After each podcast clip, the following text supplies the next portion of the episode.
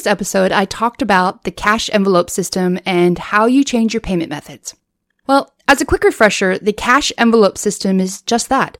It's a physical set of tabbed envelopes you keep your cash inside to pay for things. No more debit, credit cards, or checks. It's all cash based, and that's on purpose because it teaches you self discipline. Once you've run out of dollars in your envelopes, you can't spend anymore. Plain and simple. In this episode, I want to talk about the advantages of digitizing that system and even how you can earn a passive income in the process. Let me state my disclaimer or warning right here. If you are not able to have self control in your spending habits and stick to a zero balance budget, this is not the recommended course of action for you to take. Just stop right now. Turn off the episode because it's not going to help your life in the least.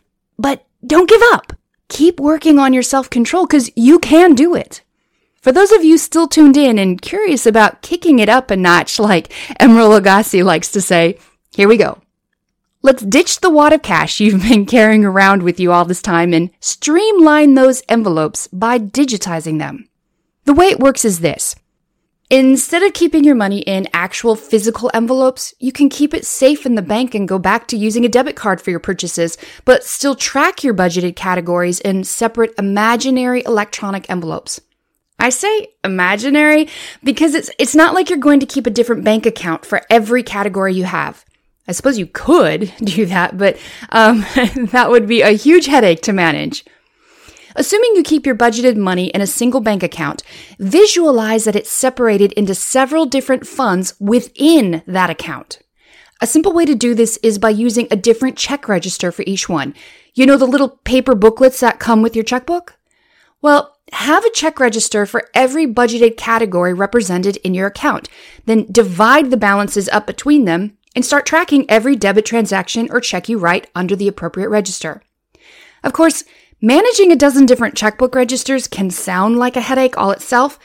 So instead of keeping handwritten registers, you keep electronic versions. Some options would be tabs on Excel spreadsheets or money management software like Quicken. We've personally found a program that really works nicely with the envelope system is called MoneyDance, and we've used it for several years. I'm the one who is not especially gifted with handling these software programs. So for me to say it actually works, uh, that's quite the positive review. Tim's the brainy one in this regard. Another option would be smartphone apps. There are many to choose from.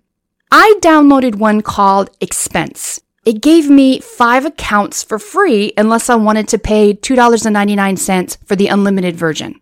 So instead of setting up five actual bank accounts and syncing them to a bank, I just named them my budget categories. I really, really like this one the best out of all the others I looked into because it keeps all of my categories with their totals visible as soon as I open up the app. So at a glance on the home screen, I can see all the categories listed in alphabetical order with their available balances. You can even create subcategories that allow you to identify your expenditures, such as um, dining out, groceries, clothing, school, um, you know, membership fees, etc. By tagging your expense entries with the subcategories, you get to see a neat little pie chart for each month, helping you track your spending habits. Just like the cash envelope looks like a mini accordion folder with tabs at the top so you can label your categories, I wanted an app that would look the same way. And the expense app, it really does. I love it. So in our household, each pay period, Tim will transfer the predetermined budgeted amounts into my checking account, my actual physical checking account. I then enter the totals into my digital envelopes inside my app. I break it all up. Every time I shop, I use a credit or debit card to purchase our family's needed items and then enter the transaction into my app, deducting it from the certain envelope. If I purchase groceries that week at Kroger, I would enter the amount in the grocery category with the title Kroger. It was $76.11 on, you know, such and such date. And I tag it as groceries. You know, sometimes if I'm going through, it could be, um, I was at Kroger, but I wasn't buying uh, groceries. I was, I have to split it. It's not just food. It was household items. So then again, that's why that subcategory is really nice because you can actually split it up. And I could say that $50 out of that 76 was for food, but the $26.11, oh, that was household items. And I can divide up and tag it as such. So at the end of the month, when I'm looking at my reports, that little pie chart comes in handy because it helps me see how much did I actually spend for food? How much was actually spent for household? If you have just one category for utilities, you can divide up in that utility category and have different amounts for, you know, energy electric and you tag it for electric. If it was natural gas, you, you tag that water. You can tag those and then track in the pie chart how much was spent that month or that year or that quarter um, for each of those subcategories. And that's, that's why it can come in handy depending on how you use it. You know, the advantage of keeping the separate ledgers is the same as keeping the separate envelopes. You can constantly see the balance remaining for any given category, which helps you stay within your budget. If you run out of money in that category, sure, you still have money in the checking account. I mean, you're not going to bounce a check or anything, but you're not going to use it because those funds belong to another category. I am not spending money that I don't have in my checking account. Just like I couldn't spend money that I didn't have cash in hand, like the physical cash envelope. I highly recommend this. It makes a world of difference in our budget. But let's kick it up a notch again. Here we go. The other budgeting tip is taking the digital cash envelope system and turning it into an actual passive income, meaning an income that you are not physically doing anything to earn. You're not working for it. Before I tell you how this part works, again, I want to reiterate that it only works for those with self discipline. Remember the point of the cash envelope system to begin with. It's to help train you to stay within a budget. If you can't do that, just turn the episode off right here, right now, and stick with what I've already told you. But if you do think you have learned the needed self discipline, you might want to give this a try. Basically, it's applying the digital cash envelope system, but instead of using checks and a debit card to make your transactions, you use a reputable cash back credit card. Some of you have already heard about this method and know what I'm about to say.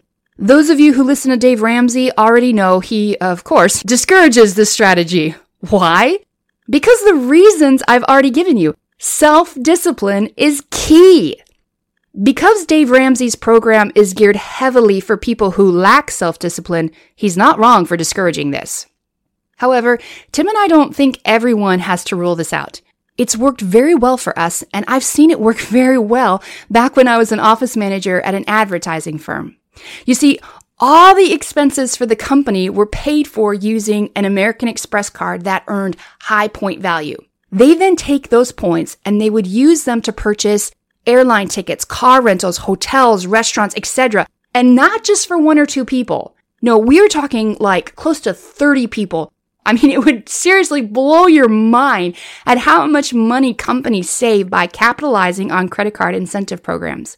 And folks, the same strategy can work for individuals just as much for businesses. So last time I used an imaginary monthly income of $2,400. That was assuming it was a single income family working a 40 hour week at $15 an hour in the state of Arkansas. Let's say we use the same amount, but out of that, $1,000 is spent on budgeted items using a 2% cashback credit card, only $1,000 out of the 2,400. This means at the end of the year, you will have earned $240 just by using a different payment method. In five years, you'll have added $1,200 to your budget by doing nothing other than switching out your form of payment. Simple. I'd say the hardest thing to do is to remember to stay on top of the numbers so that you don't accidentally charge something on the credit card and forget to enter it into the proper category on your app, which means you overspend. That's why it's critical. You must be vigilant on this.